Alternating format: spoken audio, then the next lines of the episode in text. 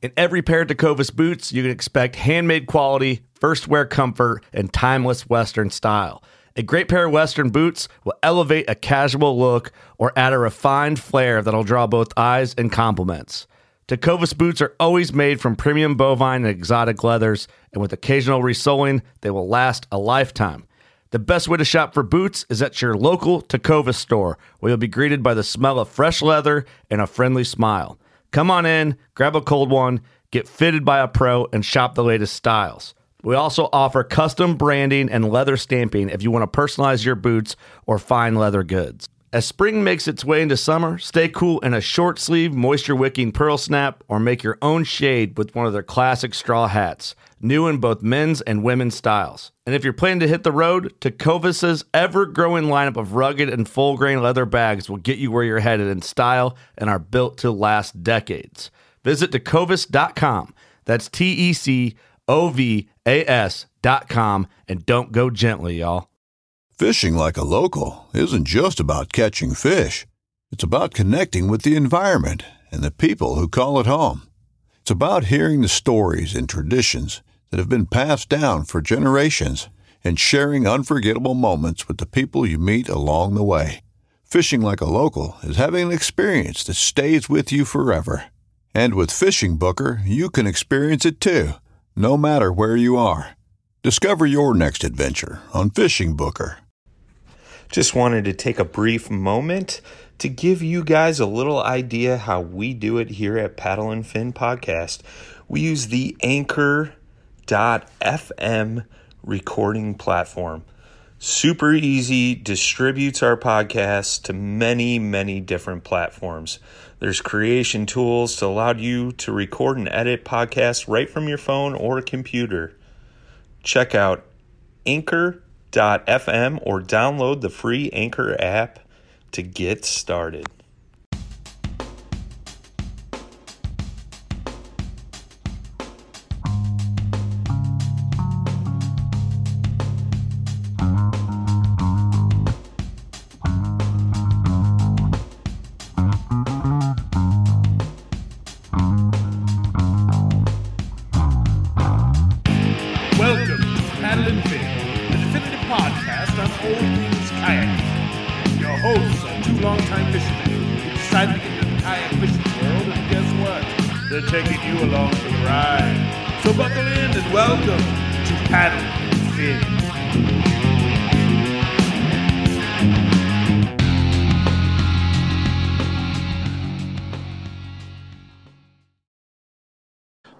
Welcome back to the Paddle and Fin podcast, episode nine. Tonight we got an epic guest to joining us. Um, also, uh, Kristine Fischer, also known as Midwest Fisher Girl on the Instagram world.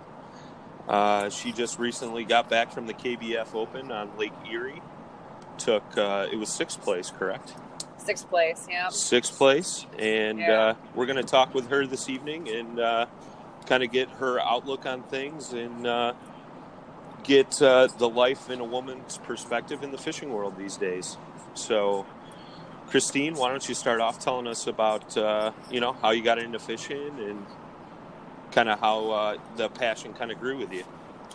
Okay. Um, well, fishing has always been a huge part of my family. Um, I, I guess I was raised in a fishing world ever since I was a kid. Um, my mom and dad and brother, we fished family walleye tournaments um, out of a, our old old uh, Spectrum boat at some of the local reservoirs around here. Um, I, I fished.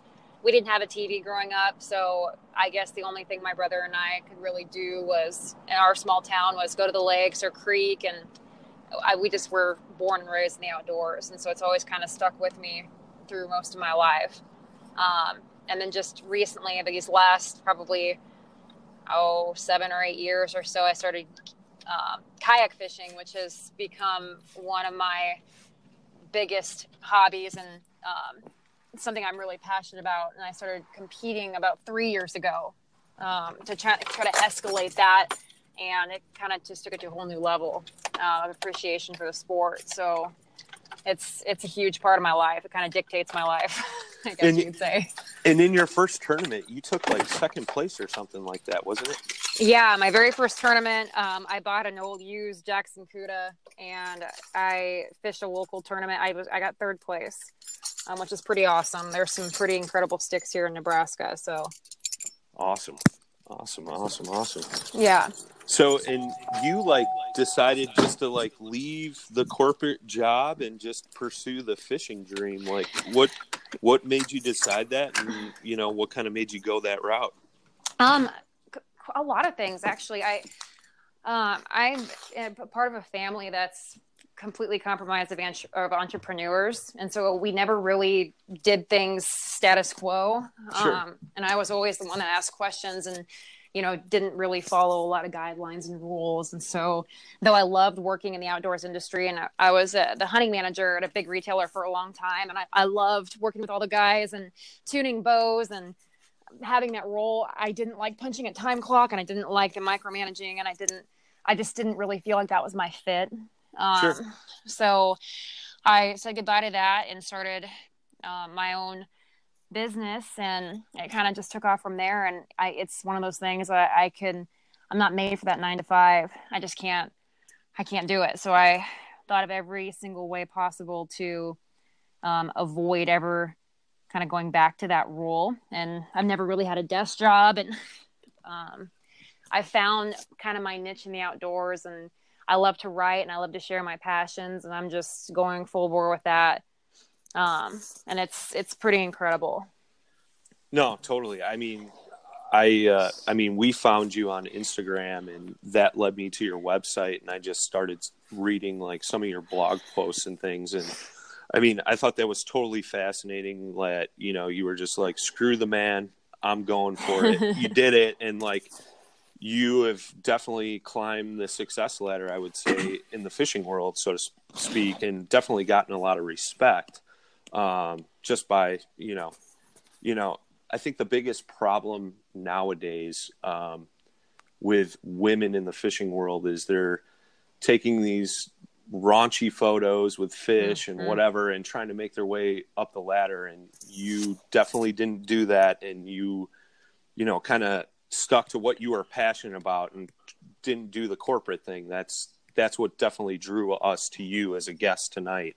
So you know kudos for that um but uh, you Can, know can I just say something here, Brian? yeah go ahead go ahead man Because like, I have to admit, Kristine, I went to your, your your Instagram page and I had instant fish envy. That's all I'm going to say. Like, it was so ridiculous. It was so ridiculous. Uh, yeah. I can yeah, attest you're to the that real too. deal, without a doubt. Yeah, without you a guys doubt. are that's very flattering you guys. No no no. It's it's awesome. And i you know i'm i'm a big youtube guy. I don't watch a ton of tv and stuff. I you know i'm always watching fishing videos and hunting videos camping videos diy videos whatever on youtube. And uh it was yesterday um i believe it was fluke master i forget that guy's actual name but gene jensen yeah gene yeah, jensen Gene's that's it. Yeah. he was like giving you a shout out because you did so awesome on Lake Erie, and I think that's just cool. You know, like you oh, were the, have to I'll you were thank you one of the first people he mentioned, and I think that says a lot. Um, Mhm. You know, as far as that goes. Um, i did so- not know that that's pretty awesome gene's a good guy Yeah, no, no, no. I watch a lot of his stuff, and um, you know, he's a very intelligent guy when it comes to fishing and such. But most um, definitely you know, I thought that was cool. You know, getting a shout out from Gene Jensen. So kudos there. thanks yeah he's, But- he's a good dude but um, yeah, I mean, I can relate to what you're saying as far as like work goes. You know, I worked for the man for 12 years, and then I went out on my own, and now I'm my own entrepreneur, so to speak. congratulations And- that's great Yeah, it's it's a whole different world. You know, I've been at it for four or five years now, and it's just like it's such a huge, huge difference. It gives me more freedom to do things like this and such. I mean, trust me, I'd like to be fishing full time. Don't get me wrong, like you, but I'm getting there. We'll get there one day. That's But- awesome. yeah. Absolutely. so, um, you know, the one thing I wanted to talk to you about was, you know, lately we've been hearing about all these huge muskies being caught in Nebraska. Mhm. And, you know, we're in the Midwest as well. We're in Northern Illinois. Okay. And you know, so muskies, we think like Wisconsin, Minnesota, things like that. I would never think of Nebraska. And then I saw a picture of you just holding this giant, and I was like, "Where is this?" so, I mean, what what is the musky waters like out in your area? You know, maybe you could go over that, and you know, maybe your tactics for approaching muskie and things like that. hmm Um, well, I, I musky fished all over all over the country, up in Canada. Um, Nebraska definitely provides its own set of challenges because it these are not world renowned musky waters. I mean, I used to joke that there are five total muskie in the state, and I've caught all of them like thirty times. Sure. So um, we, we've got we've got a few hidden gems. Um, a couple reservoirs have some really nice sized fish, but it's definitely more challenging. I mean, it's it's not it's not a species that um, flourishes here by any means, um, like the, you know they would up north or in some of the the big deep southern reservoirs, um, like Cave Run or Melton Hill or, Da- or Dale, Dale Hollow or any of the rivers down there. Sure. Um, but it, it it's a different. You still apply type of the, the same type of behavioral um, tactics, the same you know follow i do a lot of the moon phases. I follow really closely and watching you know pre to post funnel and barometric pressure changes and you know the pre-spawn even though a lot of our a lot of the areas here the, the muskie don't actually spawn they go through like a false spawn. Okay. um, but the behaviors are still the same. So you apply the same type of tactics that you would you know that early spring ice out you know mid I I don't I don't usually target them midsummer when it gets pretty hot around here. Um, but then again, uh, that that late early fall when the water gets around that 65 degrees and it gets a little more safe to handle them. Um, and they start you know moving back and finding that that grass that has still is you know has most of its life and producing most oxygen. Follow the shad, you know, up the creeks and stuff. Just your your typical um, textbook muskie fishing Right for on. your yeah. So you do you target them, Kristine, with with top water, or kind of what's your go to when you're at least at least searching for them? It dep- it's pretty dependent on the body of water and what the main um, forage is. Around here, um, a lot of our muskie are stocked in, in shad lakes. So a couple of my go tos in Nebraska, um, I, I will throw a little top water. Um, I only have action on that usually in the early mornings, like right at ice out, actually. Um, or here in the fall, I'll do a little bit of top water stuff. But my main go to, we've got a lot of big laydowns um, that in some of these big reservoirs here, some of the lakes or these rocky points. I love throwing the Llungen 22 short, um, the 22 long, bumping cranks off of um, like off of the laydowns and along the rocks or just burning blades. I mean, that's that's always effective about anywhere you go. Right. Um, and the Medusa, I love like when it gets a little bit like your April, May. I love throwing the. I love getting those big plastics out, working glides. Um, it just completely dependent on the time of year, and I'm known to switch baits a thousand times if I if I feel like Sounds like me, Brian. yeah. Oh yeah. Yeah. Yep. It's it, it you know, you got to let the fish tell you what they want at that given time. Um, but here it seems that simple, if you keep it simple, that's typically better.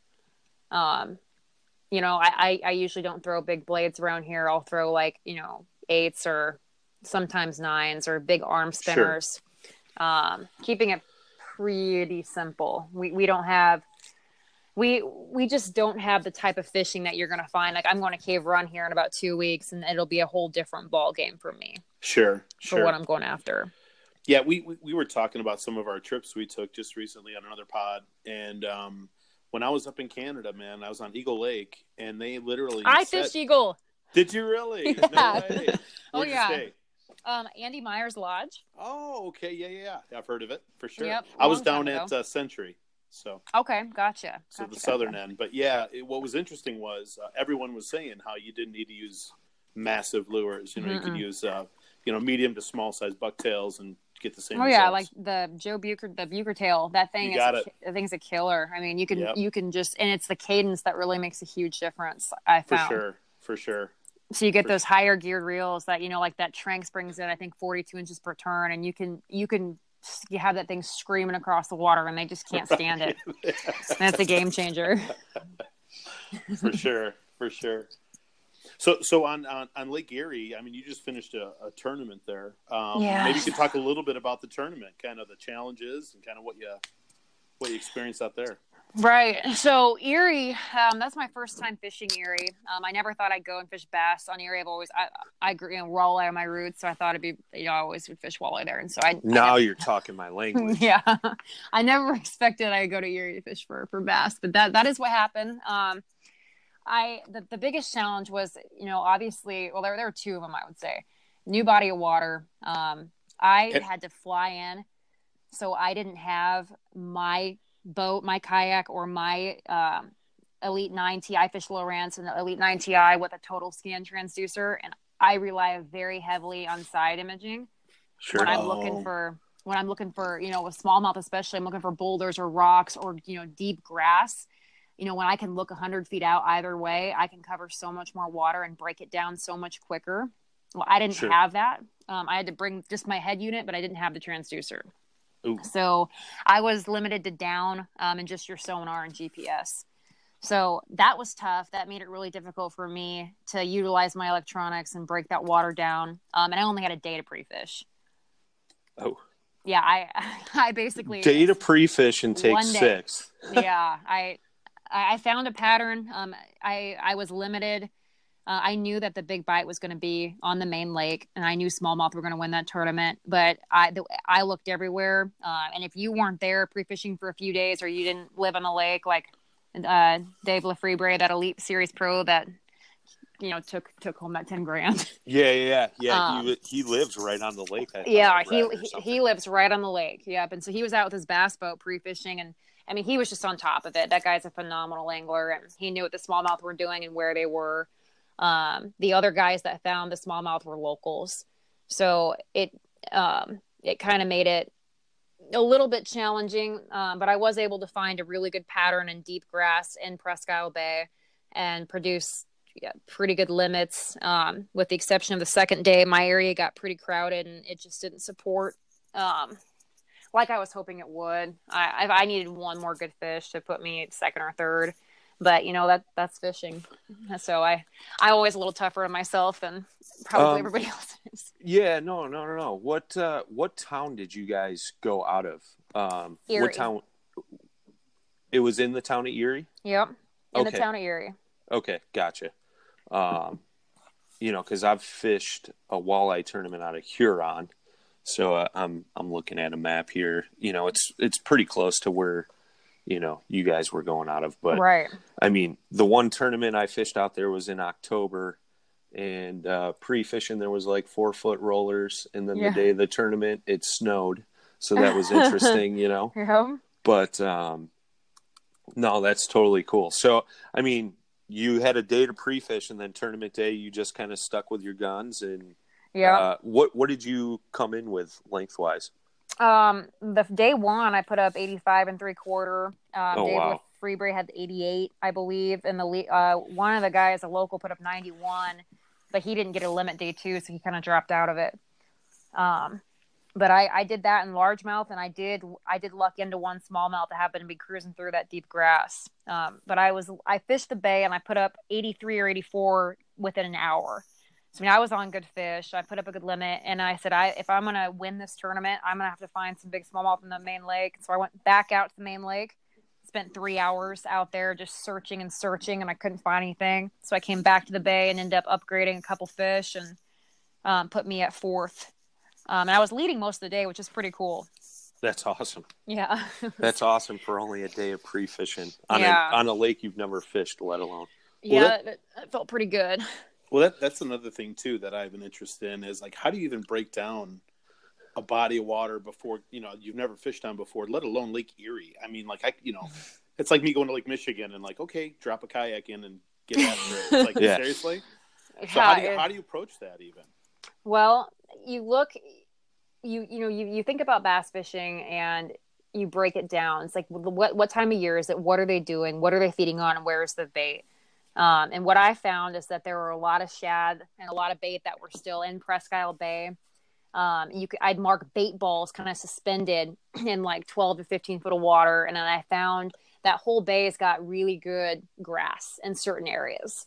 And so what I found, I, I used a swim bait presentation. Um, I, I used like a like a a Keitech on like a weightless Keitech up shallow, or I, I'd, I'd Carolina rig it, or I would do, uh, I threw a jackhammer a little bit when it was real windy and choppy and put like a 3.8 Keitech on that.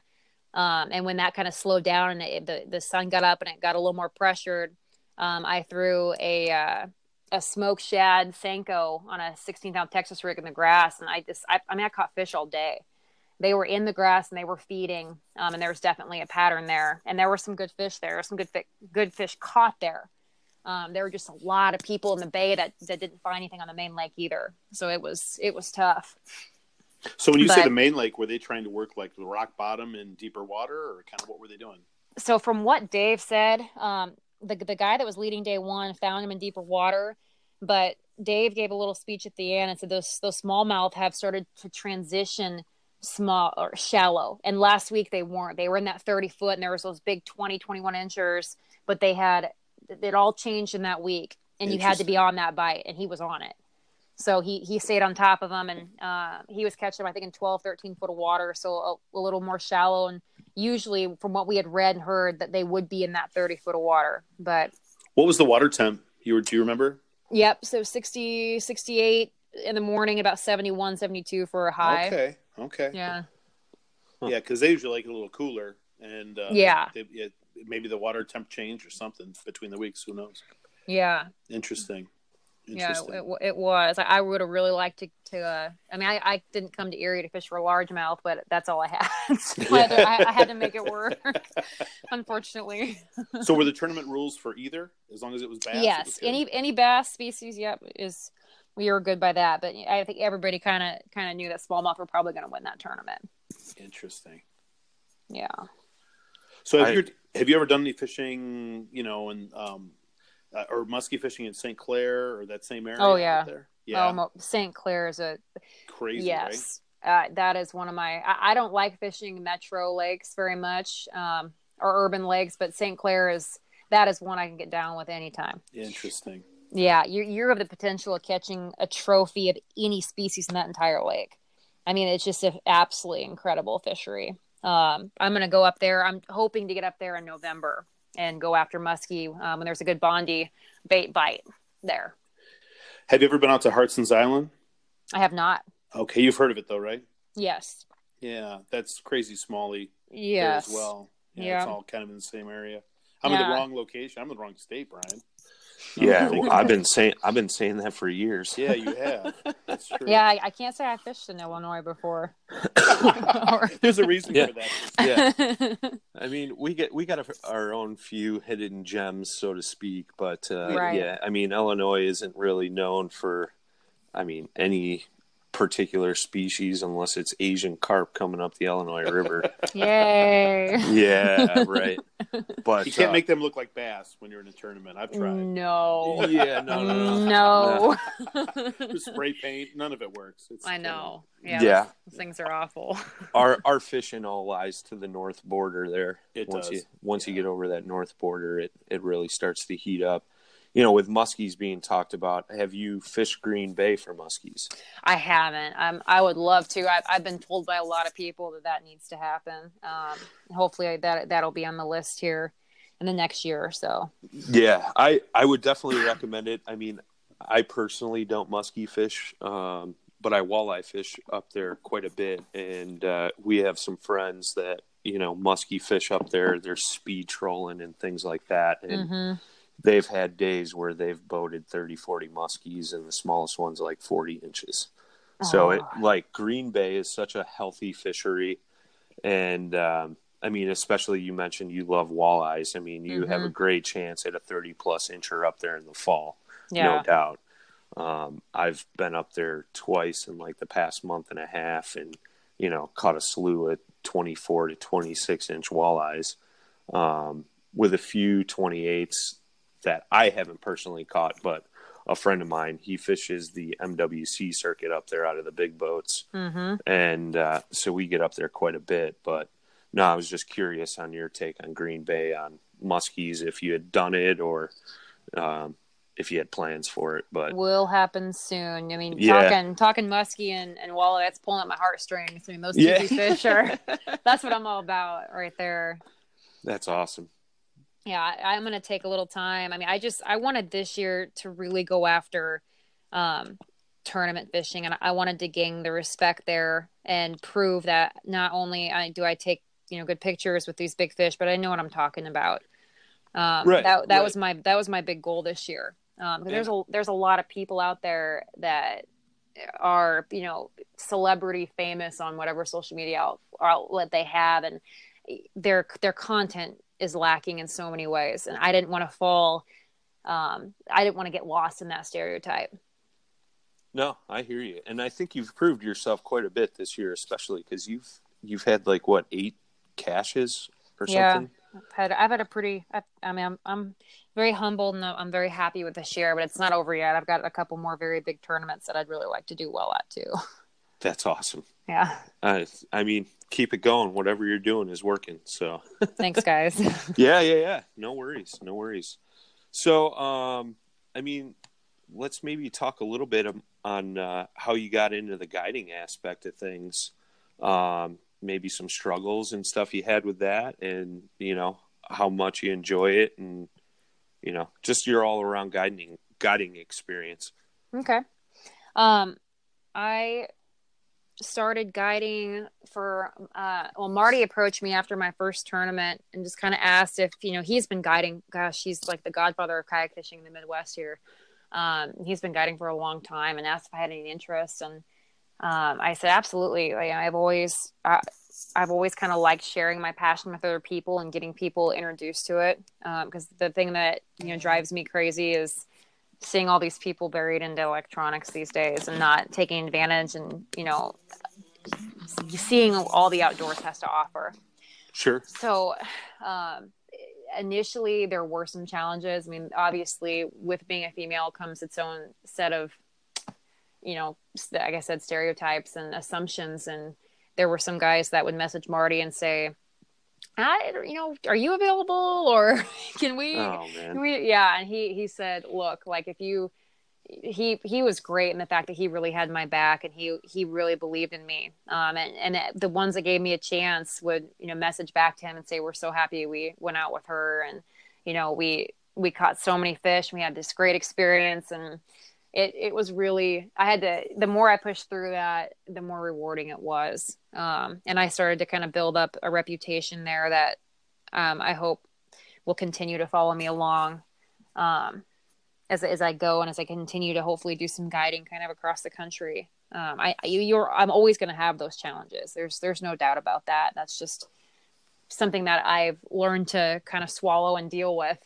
But that's okay. You know, it makes me want to work harder and just do better and you know get people on the fish of a lifetime when I can and be part of that.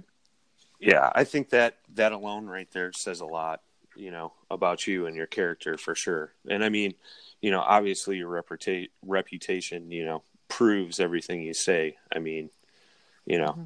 I I know from my experience, anytime I take a woman fishing, Mhm. I get my butt kicked. So I mean, that's just the way it works out. Yeah, And it, and it's usually my 14 year old daughter, that's So, awesome. you know, which is, which is great. But is she uh, is she close right now? Give her an air high five from me. Uh, no, she she's at her uh, tumbling practice this evening, but I'll let her know when when Okay. she gets home. Awesome. So I was telling her about you, and she's like, "Oh, I'll check that out, Dad." So I think I think it'll be pretty inspiring to her because, you know, she is a little girlish, but you know, she does have that fishing in her and the kayaking. I mean, she just loves being outdoors, which is awesome. yeah, that's I'm great. like- Super grateful for that, no doubt. Most definitely.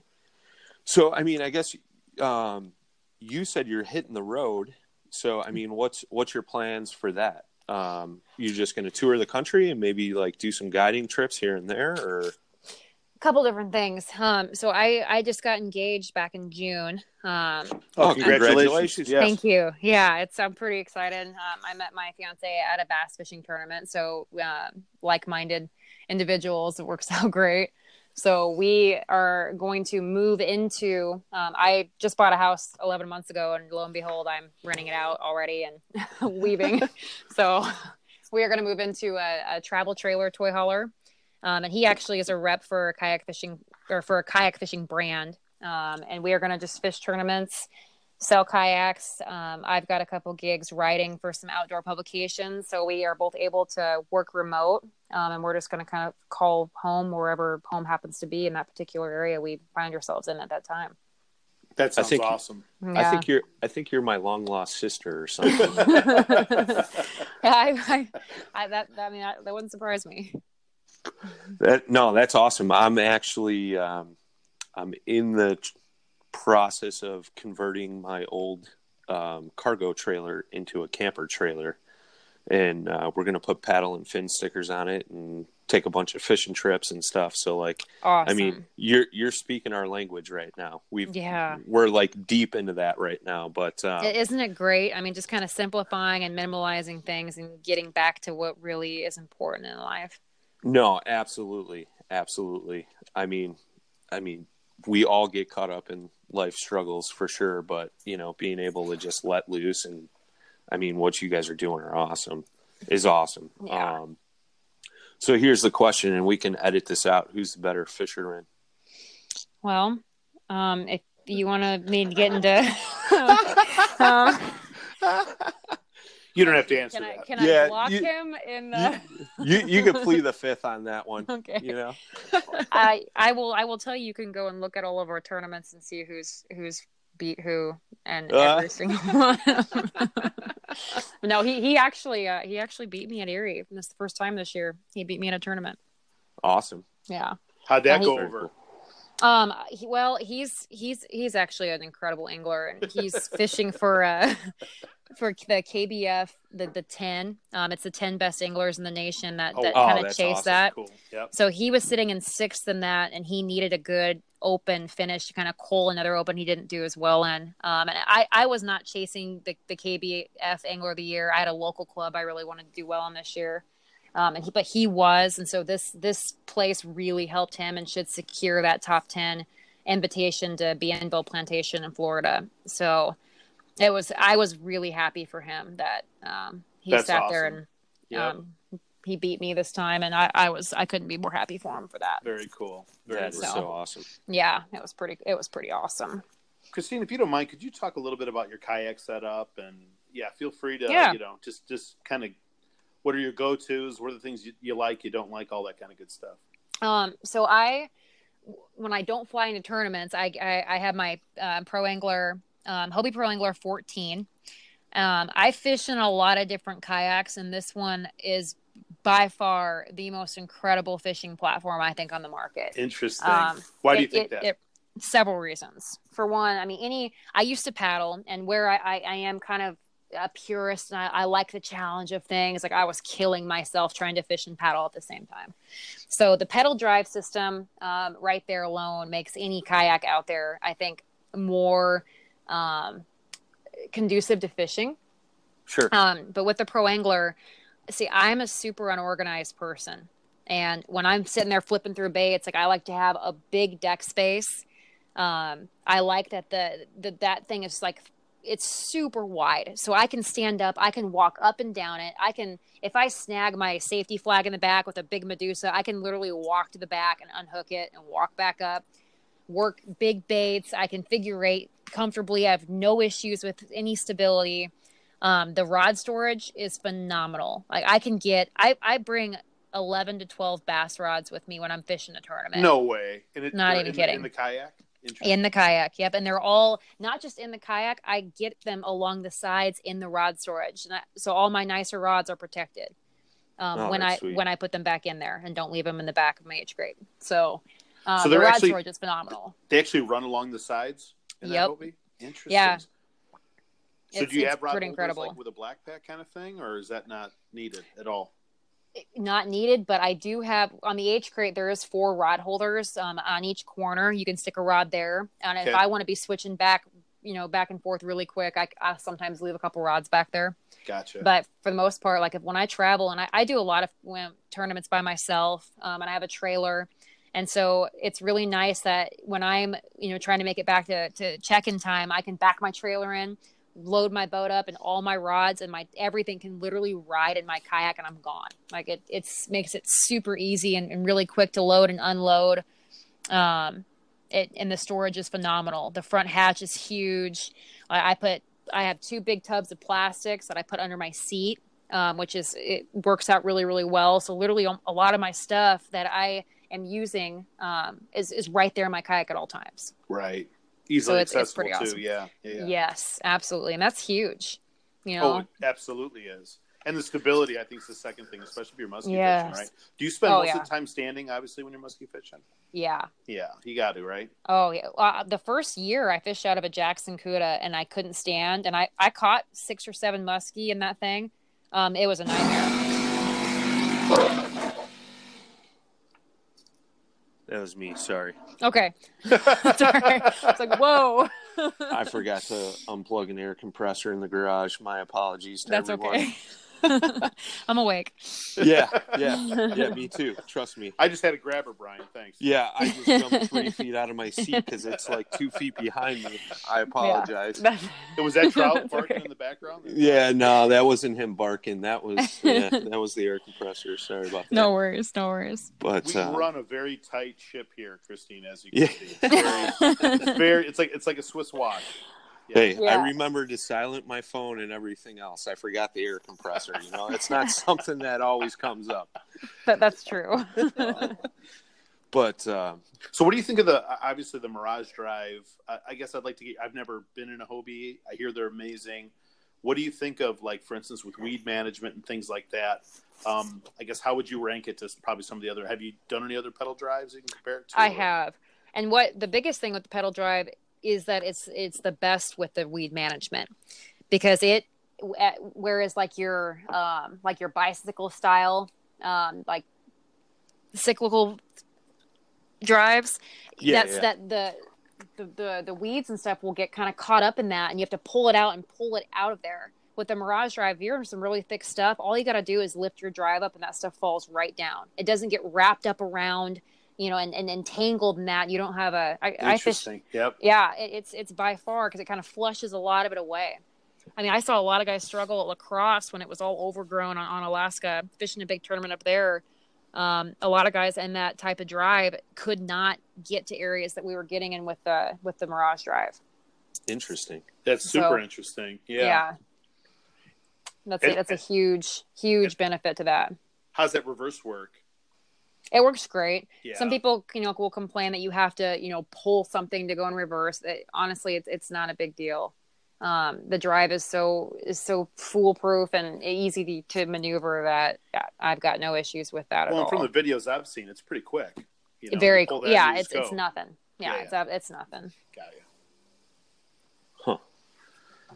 yeah it's, it's, a, it's a pretty solid boat. I'm i'm really happy with it for sure No, I love the rod storage aspect. I just recently got a Bonafide SS 127, and I can stuff, like you said, 10 or 11 rods in my mm-hmm. front hatch. And that's so huge, you know, especially, you know, a lot of guys throwing rods in the back of their cars, breaking rod tips, stuff like that. You don't have to Oh, worry yeah. about that stuff when you can put your rods in your boat. It's so huge. That is the biggest. Like when you, I've paid so many G Loomis expedited fees of $125 that I don't. I mean, you you can only do it so much. The rep knew me by name after like the sixth one, so he's finally like, "All right, I'm just gonna send you one. You can just waive this fee. You've been through enough." So, Oh, man. Brian was talking about me right there about breaking rods and throwing them in the back seat. yep, I, I Yeah, hear you. was- I mean, I've he was been talking there. about me. Yeah. I was trying to be kind and not mention your name. Everybody knows, dude. Yeah, Oh, that's funny. that's okay. That that's definitely me too. I mean, I've been there. That's awesome. So, uh, you're a ball cap aficionado. aficionado. Yes, I, I am. As you can probably tell from my uh, Instagram, I, I kind of live in one of those things. Scott can attest. I pretty much sleep in my hat and wear one all day. And my wife, I, it was funny because the other day I just recently got a Bonafide hat in the mail, and my wife's like, "You need another hat," and I was like, "Well, yeah, this one matches my boat, Yep, absolutely. So- you know, like I don't do the shoe thing, I do the hat thing. So that's awesome. I love it. I love Yeah. it." So you're a hunter as well. Um, I am. I know on your website you're. It looks like you're hunting a lot of turkeys, right, Mhm. and uh, ducks and whatnot. Mhm. Um, you know, um, how much hunting do you do? What do you hunt for? Things like that. Um, I, I actually guide turkey hunts. Um, Oh, I- okay. I, my I really like. I take a lot of women out. Um, I've had a lot of them reach out to me through social media, um, and just you know be very intimidated about getting into the sport. And if they genuinely want to learn about it, I, I love nothing more than to. I, I took a gal out this year from West Virginia, and I took a gal from um, a local town out the year before that and got them their first turkey and just the two of us and it was a really cool experience. Um, i bow hunt. Um, I, I always let them use my shotgun for the first time because bow hunting is a whole different ball Oh, when yeah. it comes to comes to turkey. But i, I love turkey hunting. Um, i'm i've done that for years and years. I love waterfowl. Um, i unfortunately with the tournament f- fishing um, i it has really cut into my uh, my hunting these la- this last year, and, and it, it is looking like it'll do that this year also. Um, I'm hoping to get out in the stand and, and get a you know get a doe or two to you know fill a freezer here pretty quick because I, I the biggest thing for me is I love to hunt. I love to be out there in the woods and you know on the lake and I, I like the aspect of getting of knowing where my food comes from. I mean that's huge to me. No, So- I agree. I agree. I got into hunting for the same same exact reasons, Mhm. and uh, you know, I strictly bow hunt, so I I faced that struggle right off the bat. So I Yep. can definitely relate to that. Mhm. Um, you know, I've never been a big waterfowl hunter, but um, no, I saw it on your website, and I was like, no, this is something we definitely have to talk about. I think that's definitely cool. You know, um, so I've tried to get my daughter into hunting, and she's like, "Yeah, no thanks, because I don't want to do the whole thing after I shoot the animal." yeah it's it's important i think to know how to do that though and no, um, I agree one hundred percent. yeah it, it it'll make you know i didn't start hunting until i was in my late teens so that that was saying that my family didn't hunt we just we fished that was our big thing i got into hunting on my own Sure. um and so i kind of had to teach myself and that provided some learning curves but you know we all get through that right on. So, What were so you to Chris, say, Scott? I, I was just going to ask you. Um, I'm looking at some of the pictures, and it looks like you do a lot of fly fishing as well. i do yeah Have you ever done that out of the kayak? yes i have What are your thoughts? It seems like I mean, I get like all tangled up just on the shoreline. I can't imagine myself in my kayak trying to fly fish. So talk me through that. Yes. So it's I'm I am working on um you know kind of evening out those those areas and, and finding the, the best way. Um, I fished out of a kayak last year that was specifically designed to fly fish out of.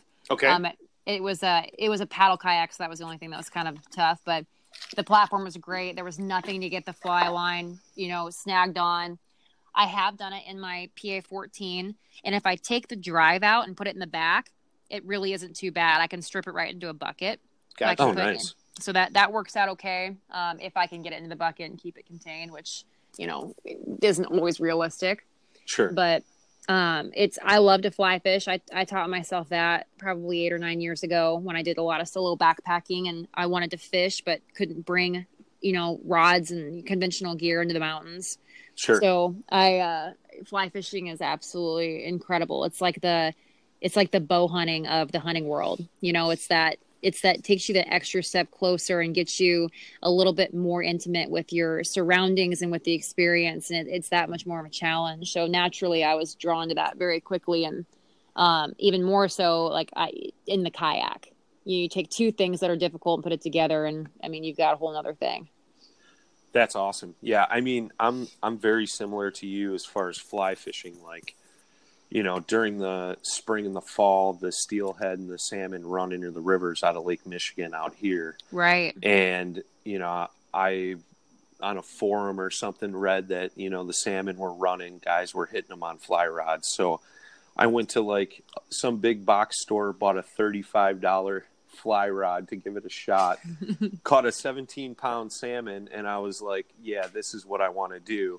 So you know, wow obviously, that is awesome upgraded from there. I haven't quite caught a 17 pounder again. I've gotten close, but you know, then it spawned off. You know, going. Uh, you know, I fly fished out in Colorado and such, and um, I can totally agree. I mean, you put that so well. Like fly fishing is the bow hunting of fishing, Right. and I haven't tried it out of my kayak yet. But that, trust me, that thought's been jumping around up there, you know, in my head, and uh, I think it, it it'll definitely be an awesome challenge.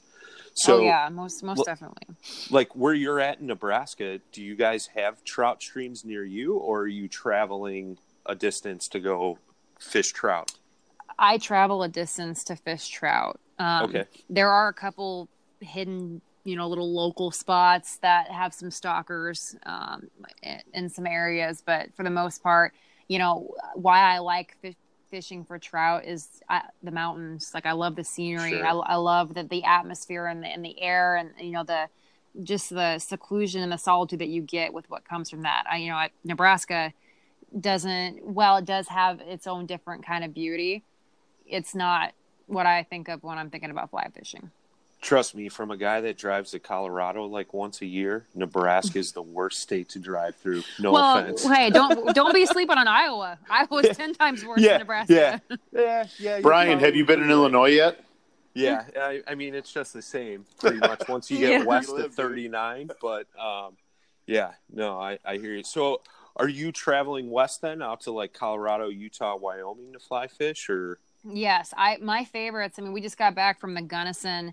Um, oh, nice, incredible, like the Black Canyon area. That Yeah, was yeah. that was such a neat deal. Uh, my spots that I would I went I, I go to oh what is it up Calgary by Banff National Park in Canada, um, Bozeman, Big Sky, Montana, the Grand Tetons around Jackson, um, Wyoming and the Bighorns. Um, the New River out in West Virginia. Um, oh yeah, yeah, that was an incredible fly fishing scene. Um, those are kind of some of my, and then down, I did some fishing in Marble Canyon um, in Arizona. That was pretty neat. It was a beautiful trip down there. Um, I and I go to a little tiny island south of the Bahamas for bonefish, and I rent a little boat from some locals and go out. And I've I have yet to get one on my own. Um, it's tough, but I've Man. caught a, caught a couple bonefish in the fly. I hired a local guide down there, and the last few years I've just gone by myself and rented a boat and you know tried to stalk the flats with my nine weight, trying to get one on my own. But those things are those things are a whole different animal. So that that has yet to happen by myself. that's awesome. Not more That is awesome.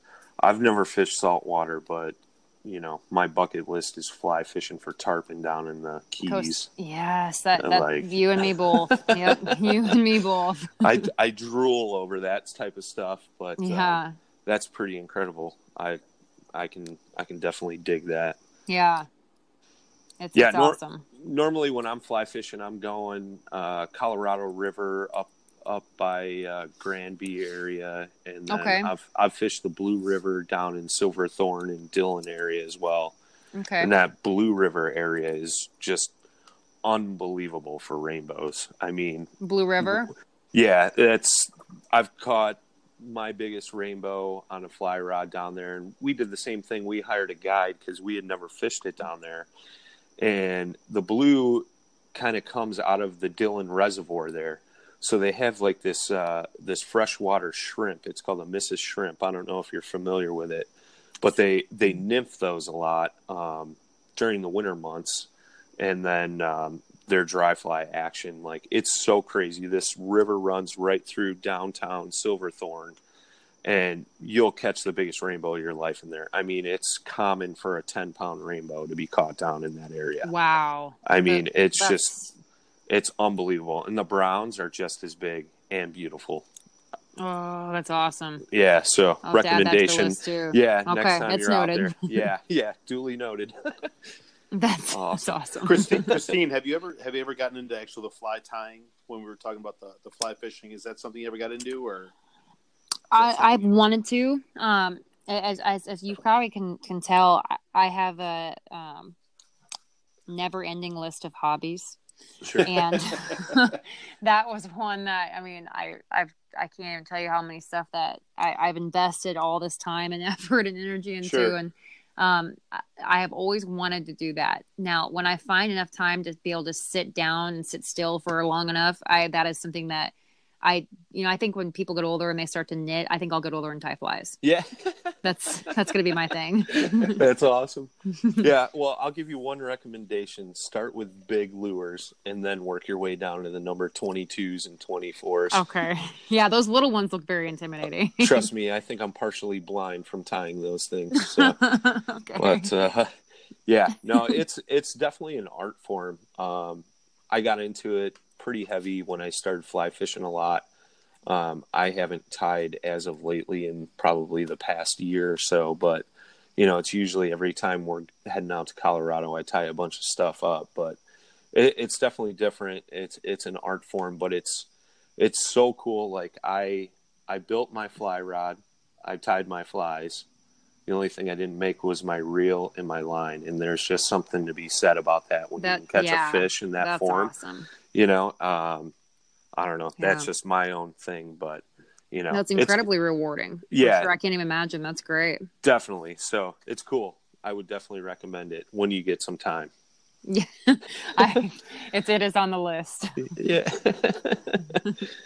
oh that's funny um scott you got anything else to add to this or No, man, I'm I'm I'm, I'm still looking at these pictures, Kristine, and I'm I'm totally envious. this is ridiculous. yeah Um, those those smallmouth pictures Oh, that they're you awesome. have up on your instagram is that in nebraska That is not. That's actually um, in South Dakota. I did Okay. a little little trip. Um, but this was the first fun fishing trip I actually got to do um, almost all year. Um, you would have normally like last year. I had I had so many more, you know, the, of the cool quote unquote cool fish, the muskie, the big pike, the the big walleye and stuff. But um, I wasn't able to to do that this year with with the focus on tournament fishing. Um, I kind of, you know, the the the cool stuff kind of took a back seat to one of my biggest goals. So hopefully this fall, I'll you know you'll be able to see. I'll be tackling some some serious muskie fishing and having a little bit more fun. Um, nice Upcoming. So, so I guess I do have a, a another question for you. You mentioned earlier and and uh, about using side finding on your depth finder. Side imaging. Yeah, side imaging. So, Yep. ta- can you talk a little bit about that? Because we just we just had a, a podcast or two where we we had a couple guests on. We were talking specifically about uh, depth finders and features and what to look for and that kind of thing. Maybe you could talk a little bit about the side imaging and kind of how you use it. Yeah, absolutely. Um, so side imaging, a lot of I think a lot of people make the mistake of of using side imaging to find their fish. Um, I think that makes it a little bit more difficult. I think what side imaging is the most useful for is finding um, your structure, Structure, finding yeah. your finding the things that fish relate to. You know, finding humps out in the middle of the lake that aren't aren't marked on your uh, on your your your chart or any Yep. of your graphs. Um, looking for grass, um, weed lines, you know, boulders. Uh, I, I basically will just cover water and I will run nothing but my side imaging and I'll just look and um, it's a little more difficult in a kayak. You, as you know, with side imaging, you need to be going in a straight line and maintain a certain speed to, to really have that be effective. But once you kind of get that dialed in and you're you're cruising, I mean, I I can look and you know make waypoints just as I'm going along on, on stuff, and then I can go back to that waypoint, go over it, and see exactly what it is, and it, you know whether or not it's it's worth targeting. And I can break down water so fast with that. I mean, I, I absolutely I rely heavily on on side imaging. So I get really confused when I look at the image of side imaging because it's like a line down the middle and you've got two images on either side. But as you're See- moving, like how does that relate? You know what I mean? I'm, I'm so confused. you you need to basically if you were to if you if you printed off a piece of paper of what you're seeing and folded it Yeah. that's what you're looking at um so the that, that in the middle that is your water column and your boat is that line I see. so it it it, it, is you know my my fiance doesn't use it because he doesn't understand it as well either. So it's like Me and him have to have a talk I don't yeah i know i know. And it's it's one of the most useful tools but it's like it's like anything else you know? Yeah. um, once you understand it and know what you're looking for you've like unlocked the the mega secret of bass to the fisher kingdom, of any yeah, exactly sure. you've got it. Um, but you need to just Uh, what I did is years ago, it kind of helped because I worked in, in that in the industry where you know I was around this stuff all the time. But watching some videos or just the best thing is just getting out there with someone that knows what they're knows how to use it and just having them sit with you and say this is what you look for. This is what this is. This is how you know you can see when it gets you know a little lighter color that's obviously it's coming up and you're getting shallow water and you can kind of see where there's cuts in the in the bank and ledge fishing is huge like in kentucky lake um, eliminating productive ledges or unproductive ledges pretty quickly um, it's it's just a phenomenal feature if you if you're able to to know what you're looking at Well, you know what's funny is, I mean, Brian, that's exactly what we were talking with uh, Scott Purrs when he was Yep. on the pod, etc. You know, use the depth finder to find structure. You know, you're not really Mhm. looking for fish per se. I mean, you can, No. you know, there's aspects of that, but uh, for the most part, it's looking for structure. Sounds like Yeah. the exact same thing. Oh, no, yeah. absolutely. I mean, I was one of those guys when I first got a depth finder years ago. You know, I was like, all right, where's the fish? You know, staring at my depth Mhm. finder, waiting for that red mark. yeah You know, but you know, obviously it doesn't work that way. But I mean, that's the biggest thing with depth finders is just locating structure. I mean, we talked about that um, on uh, uh, one of our recent podcasts when we were fishing a river. I was a bonehead, forgot my depth finder, you know, but and it was a really rocky river. If we could have, you know, seen what was down there, looked for the big boulders, things like that, we would have found more fish. I think. Without Yes. a doubt. Without So- a doubt. We both forgot it, so Yeah, you're not the only one. I'm not the only one. Makes me Yeah. feel better. it's all about what those fish are relating to. No, know? for sure, for sure, for sure. So, very cool. Um, yeah, so let's wrap this up. Um, I mean, Kristine is sponsored by Ram Mounts, Hobie Boats, Bending Branches, Llungen Lures, Caney Fork Outdoors. Um, you got any plugs, or you want to throw anything out there, like how people can follow you on social media, your website address, maybe things like that? Um, just usually people will just fi- find me on my Instagram at Midwest Fisher Gal. Um, and my I have a link to my blog on that. Um, and I, I share some pretty good stuff. I enjoy to write, so um, all my articles will be shared through my Instagram. No, and I mean, guys, gals, definitely check out her blog. I mean, some of the stuff she writes is just absolutely unbelievable, and it. I mean, Thanks, definitely, guys. definitely had uh, the gears in my head turning for sure. So, um, Awesome. I think it's it's you know you definitely share your passion there, and uh, you know I think a lot of people could read that and definitely take something home from it for sure. So, I Cool. appreciate that. um, just a quick announcement for all you listeners. Um, we just got some stickers in. So if you guys want a decal or anything, you can email us at paddle, the letter N, in the word fin at gmail.com. And we'll send you guys some pic, uh, some stickers. You can throw them on your kayaks, your cars, whatever. We appreciate everybody's support. Um, we're also looking at doing a run of t-shirts if anybody's interested in that please email us as well. You can also get us on Instagram at paddle, the letter N in Fin. And um, we just want to thank Kristine for being on tonight. Yeah, Uh, thanks, Kristine. This, Oh, thank was you guys. definitely an, an awesome episode. And, you know, um, I'm glad that this came together. And, I mean, I won't lie, I was a little nervous at first, but, uh, know, I think it turned out great. And I think really everybody, you know, you're definitely an inspiration, especially to the women out there that are, you know, trying to make a name for themselves. So just keep on doing you. And, you know, we uh, wish you the best of luck this year in the KBF and all that stuff. Same Thanks, with guys. the fiance too, but you know, we won't tell them that you said you're the better fisher. Yeah, Fisher. shh, So- All right, guys. So until next time, uh, we'll catch you on the next pod. Uh, who do we got up next, Scott?